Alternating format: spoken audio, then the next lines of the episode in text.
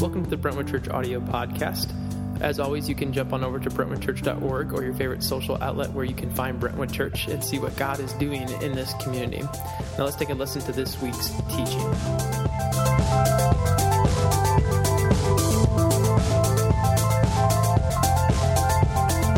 In uh, week three of the series Squeeze, talking about uh, suffering, talking about pain and loss. Uh, a couple, uh, a while back, uh, Pastor John came to me and said, "Hey, Brett, uh, can you teach towards the end of May?"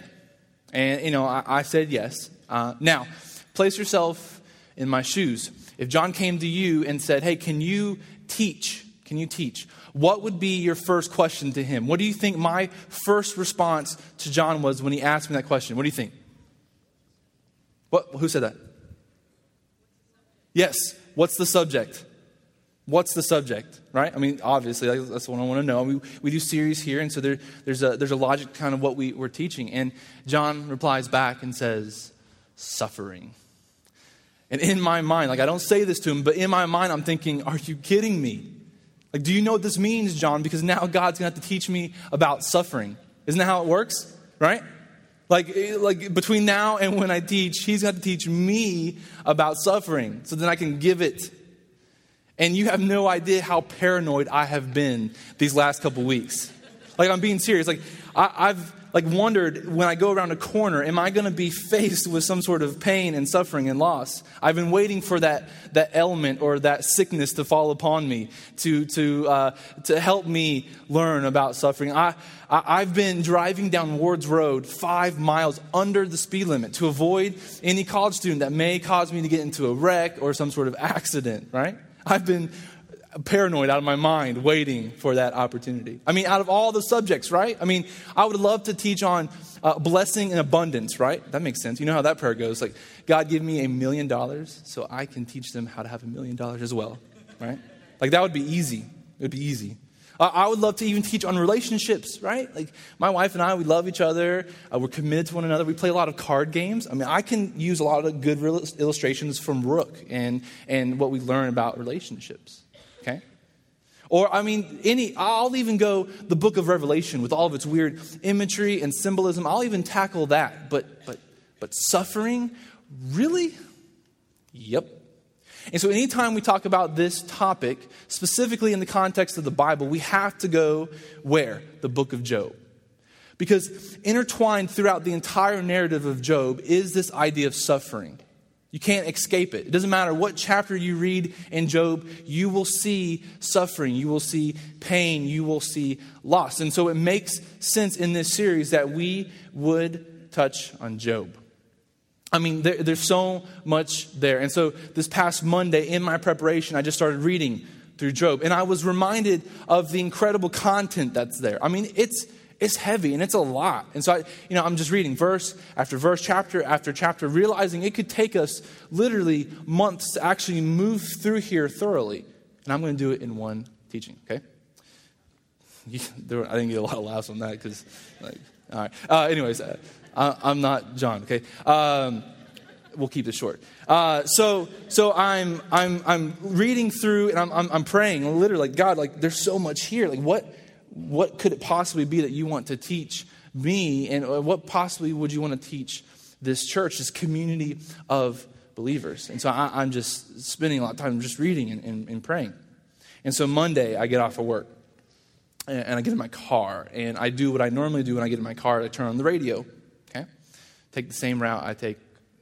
And, and however, the difference with this day is when I turn on the radio, I heard about uh, this tornado that completely wiped out whole towns. And, and as I'm listening, they're giving details about how big this tornado is and the potential loss of life. And my initial reaction to that in my car is why, right? Like, I sat there driving, probably not even realizing what was going on around me, demanding answers. Like, God, like, why all this devastation, this pain, this loss? Like, th- I want to know why. And so my guess is that no matter how you heard about the tornado in Oklahoma, you, you know, whether it was through T V or social media or a friend called you, you probably responded with the question, why? Why?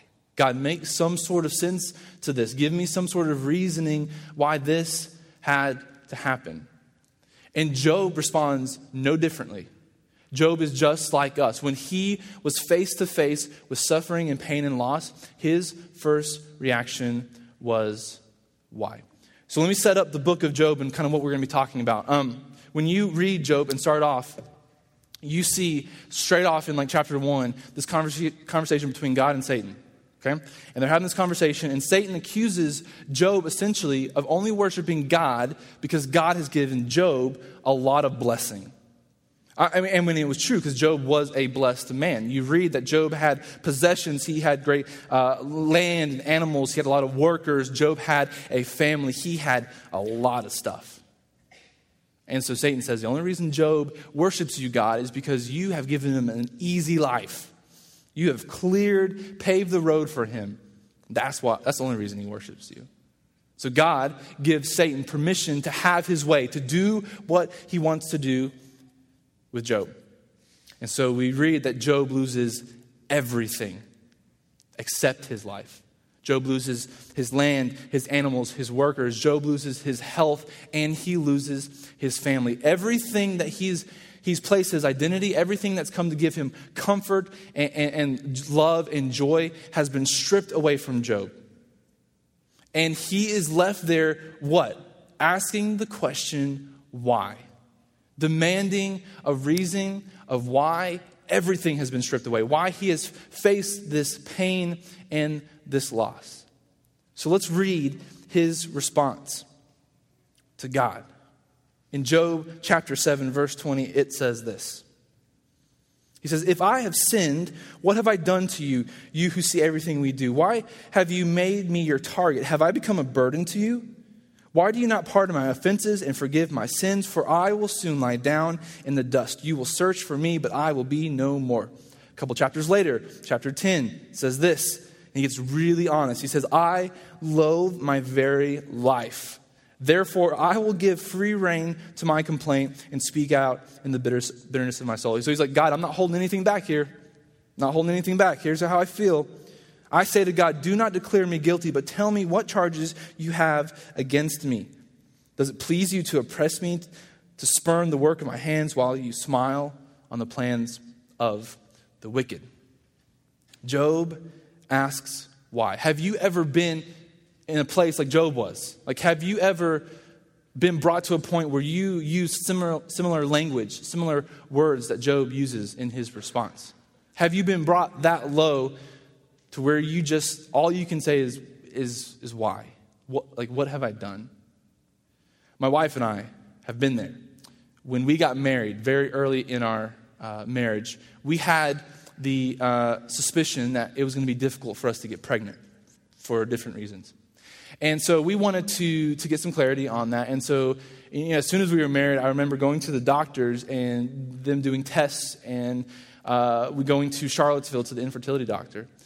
And then pinpointing pretty quickly um, that uh, we were classified as infertile, unable to have our own kids. Now, to any uh, normal like couple, that, that's going to be a crushing blow. Like, we're not abnormal in the fact that that hurt, that it brought uh, pain and suffering into our lives. But but more so for even Casey and I is that we we've always had this um, uncanny. Uh, Extraordinary love and passion for kids, for children. I, I, I remember, this is a true story. Uh, a couple years back, my mom showed me uh, one of these things I made in first grade. Okay, first grade. And you know, in first grade, you, you're supposed to do that thing where you, you say, hey, when I grow up, I want to be, right? And so uh, I, I have this thing, and, and I wrote in first grade, when I grow up, I want to get married and have kids. Who does that? Not not a firefighter, not an astronaut, not a president of the United States. I said, when I grow up, I want to get married and have kids. End of story. I'm weird, okay? I know, all right? It doesn't make sense. And I can even remember in middle school waiting to get old enough to go in the nursery and to just hold babies and make them laugh. I was really good at that, okay? I'm, I'm the baby whisperer, all right? I, I, I don't know what it is. I can't explain it, but my wife and I have always had just this incredibly strong desire to have our kids, have children, just raise them up. And so as we encountered trip after trip to the infertility doctor, procedure after procedure to fi- try to figure out, can we fix this? What can we do? Negative pregnancy test after negative pregnancy test. We were in a season of suffering. It hurt. I mean, sometimes all we knew to respond were in tears and Tokyo takeout, because that's all we that's all we knew, right? Tears in Tokyo. And that's how we, we tried to deal with it. And we weren't just asking God, why can't we have kids? We were asking God, why have you given us such a strong desire and passion to have kids, and yet not the means to have kids? That doesn't make sense. What, like demanding answers from God. Why? Why? That's what we do, isn't it? When, when we are faced with suffering, when we are faced with pain, our immediate reaction is to ask, why? Now, the fascinating thing here in the book of Job is that chapters three through thirty-one, did you hear that? Chapters three through thirty-one, some twenty-some chapters is, is nothing more than this banter back and forth between Job and his friends. Doing just this, asking the questions of why, demanding reasonings. twenty-some chapters of them trying to formulate some sort of solution, some sort of uh, magic trick that will uh, you know, take this suffering away from Job. Trying to figure out, okay, Job, maybe you did this, and so you need to do this, and, and it'll be all good. Job, maybe you made God mad, and, and you need to you know, uh, repent and say you're sorry, and, and God will take it all away. Back and forth, back and forth. Chapter after chapter, three through thirty-one. But then in chapter thirty-six, we see this. So after Job and his friends going back and forth, back, this guy named Elihu, Elihu speaks up, and he says something very, very important. Chapter thirty-six, he says this. Verse five, God is mighty, but despises no one. He is mighty and firm in his purpose. Focus on the last part. He is mighty and firm in his purpose. Elihu says this, basically. He says, guys, I hear what you're saying. I hear you're trying to figure everything out and give some sort of uh, parameters uh, on what's happening here. But he says this, God has a purpose and a plan, and it is firm. It, it will be accomplished, which means even in the midst of suffering, God's plan will be accomplished. Elihu says, look, suffering doesn't catch God off guard. It doesn't surprise him. It doesn't alter his plans. It doesn't cause him to say, oh, wow, didn't see that coming. Now I have to do something completely different. Elihu recognizes in the midst of asking why, he says, okay, what we need to understand is that God has a purpose, a plan, even in the midst of suffering. And so I mentioned how the bulk of this book is taken with this, this banter, this questioning back and forth between Job and his friends. And finally, God responds.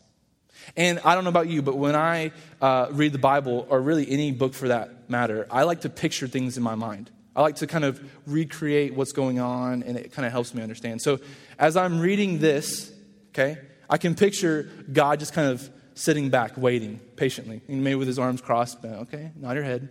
When you're done, guys, I, I, I would like to you know, say something. And so finally, Job and his friends, Elihu, they all be quiet. And God responds with a question, which frustrates us, right? Because they're asking questions and God responds with a question.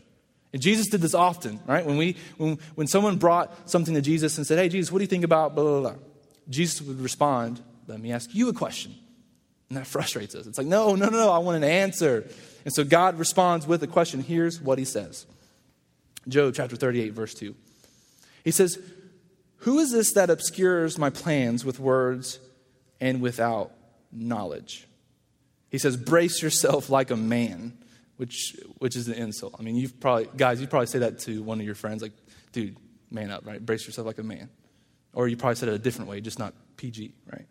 Um, he says this, and then God gets a little sarcastic here, right? God, I mean, God gets a little sarcastic. He says, I will question you, and you shall answer me. Where were you when I laid the earth's foundation? Tell me, if you understand, who marked off its dimensions? Surely you know who stretched the measuring line across it. On what were its footings set? Who laid its cornerstone while the morning stars sang together and all the angels shouted for joy? And so God says, like Job, where were you when I took the galaxies and I just kind of spread them into space? Hey, Job, where were you when I took earth and said, okay, the land's going to be here, and the water's going to come here, and I'm going to I'm going to tilt it and spin it, and then send it around the earth. Sun, excuse me. And so he's saying this, and he's like, Job, did you have any say in this? Did, were you there when I did this? Like, Job, do you understand that if the earth was any closer to the sun, you would all fry? Or if the earth was further from the sun, you would all freeze and die? Like, Job, I made the earth specifically and intentionally to be able to hold life. I did that with my thoughts. Did, did, were you there? God responds with a question. In fact, God continues to ask questions. He asks Job seventy questions, around seventy, seven, zero questions. And as I'm reading this, I'm thinking to myself, God, dude, give the man a break. Like, I think he gets the point after maybe the first twenty. Like, he's lost everything, and now you're grilling him. Question after question after question. seventy about. And I think what God is doing is this. I think um, through this questioning, God is leading Job to a truth. He He's leading Job to something he wants to communicate. He, God in his questions is leading us this morning to something very, very important. And it's this. This is the bottom line for today. I said, God desires for us to have greater knowledge and understanding of who he is. And sometimes that is accomplished through suffering. God desires for us to have greater knowledge and understanding of who he is. And sometimes that is accomplished through suffering. Now, let's be honest. That doesn't sit well with me. Like, that doesn't make me feel good and, and, and fuzzy inside. Why? Because when we uh, question God, when we demand answers, what we're really looking for, what our desire truly is, to is to get back what we lost, right? It, it's for God to, to, to reply to us and say, okay, here's your specific time frame of when the suffering will end. What we really want is to know that as we continue forward, God is going to promise us safety and no harm, and it's going to be easy. That's what we really want when we ask the question of why. But what God is doing here when he questions Job is he's taking the light, the focus off of Job. He's removing it and placing it on himself. And sometimes it doesn't sit well with us. We don't we don't like that. Even in saying this, it's like, I, I don't know about you, it doesn't make me feel fuzzy and warm inside. He, he's taking the focus off of Job and saying, look, no, no, no, no. It needs to be on me. The focus needs to be on me, Job. See, God wanted Job to understand some very important things. And here's what I think God was trying to communicate to Job. This is this is what I think that, that God was saying, Job, you need to understand this. You need to see this. First of all, I think that God wanted Job to see him better as creator. As creator. God as creator. See, earlier, the verse I read earlier where God says, hey, where were you when I laid the foundation of the earth? Where were you? I think God was saying to Job, hey, Job, like, you need to see me as creator. Like, my desire is for you to understand, to worship me, to see me as creator. Where were you? I think also God wanted to communicate to Job, hey, Job, I- I'm your sustainer. God as sustainer. This won't be on the screen, so you can listen. But but in uh, chapter thirty-eight, one of the questions he says is this. Do you hunt the prey for the lioness and satisfy the hunger of the lions when they crouch in the dens or lie in wait in the thicket? Who provides food for the raven when its young cry out to God and wonder about for lack of food? So he says, like, do you provide the food, Job? Like, do you, are you sustainer? Not, not only, have, Job, have I given you life, like breathed air into your lungs, but this morning I've sustained you. I've given you life. I woke you up this morning. Job, Job, you need to see me, God, as sustainer. I, I also think God wanted to communicate to Job, hey, Job, I am Savior. God as Savior. Chapter later, chapter forty, verse nine, he, he would say this. Do you have an arm like God's? And can your voice thunder like his? And then again, I, I, he gets kind of sarcastic again. He says, then adorn yourself with glory and splendor and clothe yourself in honor and majesty. Unleash the fury of the wrath. Look at all who are proud and bring them low. Look at all who are proud and humble them. Crush the wicked where they stand, bury them in the dust together, shroud their faces in the grave. And then he says this, then I might myself will admit to you that your own right hand can save you. And so he looks at Job and says, Job, Can you, with your hand, adorn and clothe yourself with majesty and glory? And can you still, with that same hand, save yourself? It's a rhetorical question. No. God, God is saying, okay, through this, Job, I need you to see me as Savior. I need you to see me as Savior. God desires for us to have greater knowledge and understanding of who He is. And sometimes that is accomplished through suffering. C S. Lewis was a brilliant mind. C S. Lewis is one of those guys that I'm really jealous of. That had he had such a, a fascinating way to communicate the truths of God, and, and his writing was just brilliant. And he would say it like this. This quote from C S. Lewis says this: "But pain insists upon being attended to. God whispers to us in our pleasures. He speaks in our conscience, but shouts in our pains. It is His megaphone to rouse a deaf world." His megaphone to rouse a deaf world. God was not punishing Job. God was not punishing Job because earlier they were trying to figure that out. And he's like, no, no, no, no. It wasn't a specific sin. I'm not punishing you. God wasn't being careless or cold with Job. God was leading Job to a place to where he had greater understanding and knowledge of who God is. God asked Job these questions to help lead him to this place. That, okay, I, I'm God as creator and sustainer and savior. Job, I need you to see me as this. For my wife and I, we would eventually get pregnant. And uh, last October, Aletheia May was born. And, and so our prayer request was ultimately answered. Like, our season of suffering had a definitive end to it.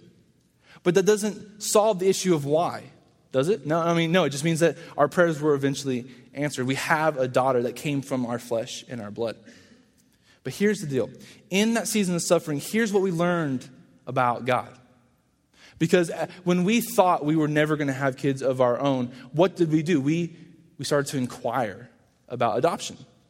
We started to, to figure out what's the process of adoption, uh, you know, what's our next steps. Uh, we started to talk to other people about the process of adoption to figure out what we needed to do and how it all worked. But here's what happened. Through that time, we were led to a greater understanding of God.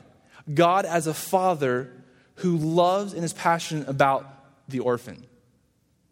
Right? Like, we learned through that moment, that season of suffering, that God is a God who loves and is passionate about the orphan, the fatherless, the motherless. And this suffering caused Casey and I, our hearts to align with God. For us, for the first time, to realize that God is passionate about those kids and we can actually do something about it. Like, we can actually be the hands and feet to bring the love of God to those kids who aren't loved and don't have a family. That wouldn't have happened, I believe, if we had not first been brought to a point where we just said, God, I don't know what you're doing. I don't know. But man, I, I see I understand at a greater depth that your love is so great for the orphan. And so even though we have a little girl right now of our own, our passion and drive to adopt hasn't changed. In fact, our prayer every day is that God would either give us twenty thousand dollars or a baby at our doorstep. We'll take either one or both, okay? That's that's our path. We, we want an adopted son, an adopted daughter, and an adopted son. And adopted daughter. And we still don't know how many, but we're we're figuring that out. But listen, like we I don't know if we ever would have got there unless God had not used His megaphone of suffering to say, Brett and Casey, you you don't yet understand the love I have for the orphans. You don't you don't understand it yet. But you need to, because you can be my hands and feet to bring them hope. Let's keep going. Let's keep going, okay? So Job is sitting back and he's getting grilled, just grilled with these questions. And I can feel, like, he's sitting there in probably awe and, and disbelief and, and wonder. And finally he pieces together the words to respond. I, I can imagine, like, just sitting there and then finally saying, okay, I, I, I know how I'm going to respond. And here's, you can see the change, like literally in his response, you can see the change that God has led him to. And here's what he says, chapter forty-two, verse one. He says, I know that you can do all things. No purpose of yours can be thwarted. Does that sound familiar? You asked, who is this that obscures my plans without knowledge? I love this. He said, surely I spoke of things I did not understand and things too wonderful for me to know. You said, listen to me and I will speak. I will question you and you shall answer me. My ears had heard of you, but now my eyes have seen you. Job recognizes in this moment, God, like I have heard of you, like I, I, I worshiped you, but now my eyes through the circumstances have been open to more of you. God, I see you now as creator. You have given me the breath in my lungs. God, I see you as sustainer. The, the fact that the lions have food and the ravens have food and I, I am here. I woke up this morning. God, you are sustainer. God, you are savior. I can't save myself. I can't adorn myself with majesty and glory. Only you can. Job says, I get it. I understand. And this is how he responds. You can see the shift in his thinking. God desires for us to have greater knowledge and understanding of who he is. And sometimes that is accomplished through suffering. And uh, here's his, so he, he has this realization. He, he understands God better out of these, as these three things, and probably more. And how does he respond a couple verses later? He responds with worship, right? So he's he, he's led through this suffering, this pain, and this loss. God asks him these questions, and he's he's understanding more of God. And ultimately, Job responds with worship. Here you go. Chapter forty-two, verse six, he says, therefore I despise myself and repent in dust and ashes. Now, he's not repenting of a specific sin. They've already tried to go down that route. They've already tried to say, hey, Job, maybe you did something to make God mad. If you would just repent, he'll take it away. They, and God said, no, no, no, no, that, that's not why. That's not why. So Job isn't repenting of a specific sin. Job is understanding in this moment his posture and position before God, creator, sustainer, savior. Like, he's literally bringing himself to a humble place and saying, God, like before I just, I, I heard of you, I didn't understand you, but now my eyes have been open and all I know to do is respond with worship, with, with humble worship. That's the only thing I know how to respond with worship. Now, the truth is for, for all of us today, like if there's some point in your life where you came to that moment where um, you heard the story of Jesus, you heard the gospel, you heard the good news, and you placed your faith in Jesus, right? Like you look to Jesus as your source of salvation. The truth is you already know this to be true. This bottom line, you may not even realize it, but you know it to be true. Why? Because of the story of Jesus. So check this out. When Jesus was on the earth, he was betrayed by one of his disciples, someone close to him, someone that he had spent so much time and energy investing into. Suffering, right? Jesus was uh, w- w- was tortured beyond our belief. Like he, he was tortured, which suffering. Jesus was then nailed to a cross and and died, uh, just a gruesome death, which was suffering. Now, if you're a disciple at that time, how do you respond to that? Well, you just ask why. And think about it. Like if you're a disciple during that time and you've been following this man who you've seen him do miracles, you've seen him walk on water, you've heard him say that he's the Son of God, and now he's gone. Not only is he gone, but he went through some of the most horrific suffering he's ever, ever, ever seen. And now he's gone. As a disciple, you have to be demanding answers from God. God, this, this guy was supposed to save us. This guy was supposed to be our savior, and now he's gone. Not only is he gone, but he suffered so greatly. What the heck are you doing? Doesn't make any sense. They asked why. And then three days later, Jesus would raise from the dead. To what? To accomplish his ultimate purpose. That was done through suffering and through Jesus raising from the dead. That because of that, now we can see God as this God of great mercy, great grace, and great love. Now we can look to Jesus and now see him and understand him as our, as our Savior.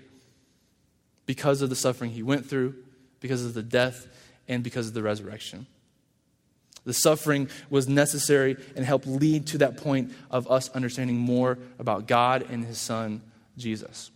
And so listen, the next time you're faced with suffering, because we talked about this last week, or, or John talked about this, that we're not exempt from suffering, from pain, and from loss. And so the next time you're, you're approached with that and you come face to face with, with whatever that is, like resist the urge to immediately ask and demand why. resist the urge, and it's not going to be easy. But instead, what if we actually got on our knees and prayed that God would open our eyes, that he would help us to open our eyes to more of him and to, to understand at a deeper depth who he is, right? Like, what if God is trying to say in the midst of your suffering even now to say, hey, listen, you need to see me as a loving father. Like, you, you don't yet. Like, you don't see me. You see me as this this this evil judge or this evil either evil father who reflects your earthly father. That's not so. Like, you need to see me as this loving father. Or maybe God's saying through suffering, hey, you got to see me as, as provider. Like, right now you're putting a lot of faith in your job and your ability to perform and to accomplish things, but you need to see me as your provider. You, you're not there yet. Or maybe God is using suffering as his megaphone to communicate. You, you have not yet seen Jesus as Savior. You have not yet trusted and placed your faith in him as Savior.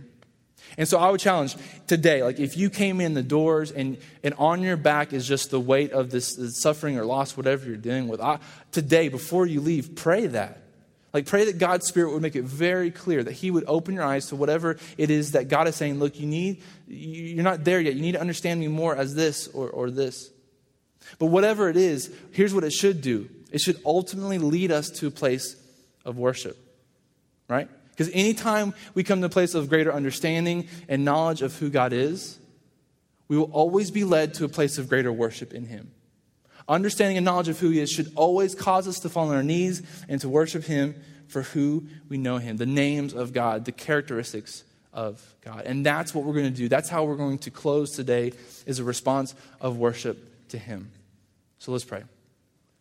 Father, you are um, you are a loving and gracious God, and, and sometimes, uh, you know, sometimes it's frustrating because we don't see that, we don't we don't feel that in our circumstances, in our situations. God, uh, when we are faced with suffering, with our, with pain, with loss, you know our natural reaction is to ask why, is is to demand answers, and so I. Uh, my prayer for all of us today is that our, our our gut reaction would be to to pray in those times of suffering that you would open our eyes, that your Spirit would lead us to understand what it is about you that we we don't yet get, we don't yet grasp, or we know but we're not living in our lives, Father. Like, today, is it God as as provider, as creator, as sustainer, as father, as savior? What what is it, God? May you make that very clear to us this morning. Father, uh, I also recognize that you are the God, the Father of, of peace and comfort. And so in those times where we are brought to that low place, where even like Job, he, he said, I loathe my own life. I don't even know why I'm alive. Father, may your peace and, and your comfort uh, surround us in those moments. May we come to the realization that you are always with us. You've never left us. And that, that your desire is for us to know more of you, become more dependent, to fall more in love with, to, to come to a greater place of awe and reverence for you. So, Father, may we this morning respond with worship. We love you. We thank you for who you are and what you've done for us. We pray these things in your Son Jesus' name. Amen.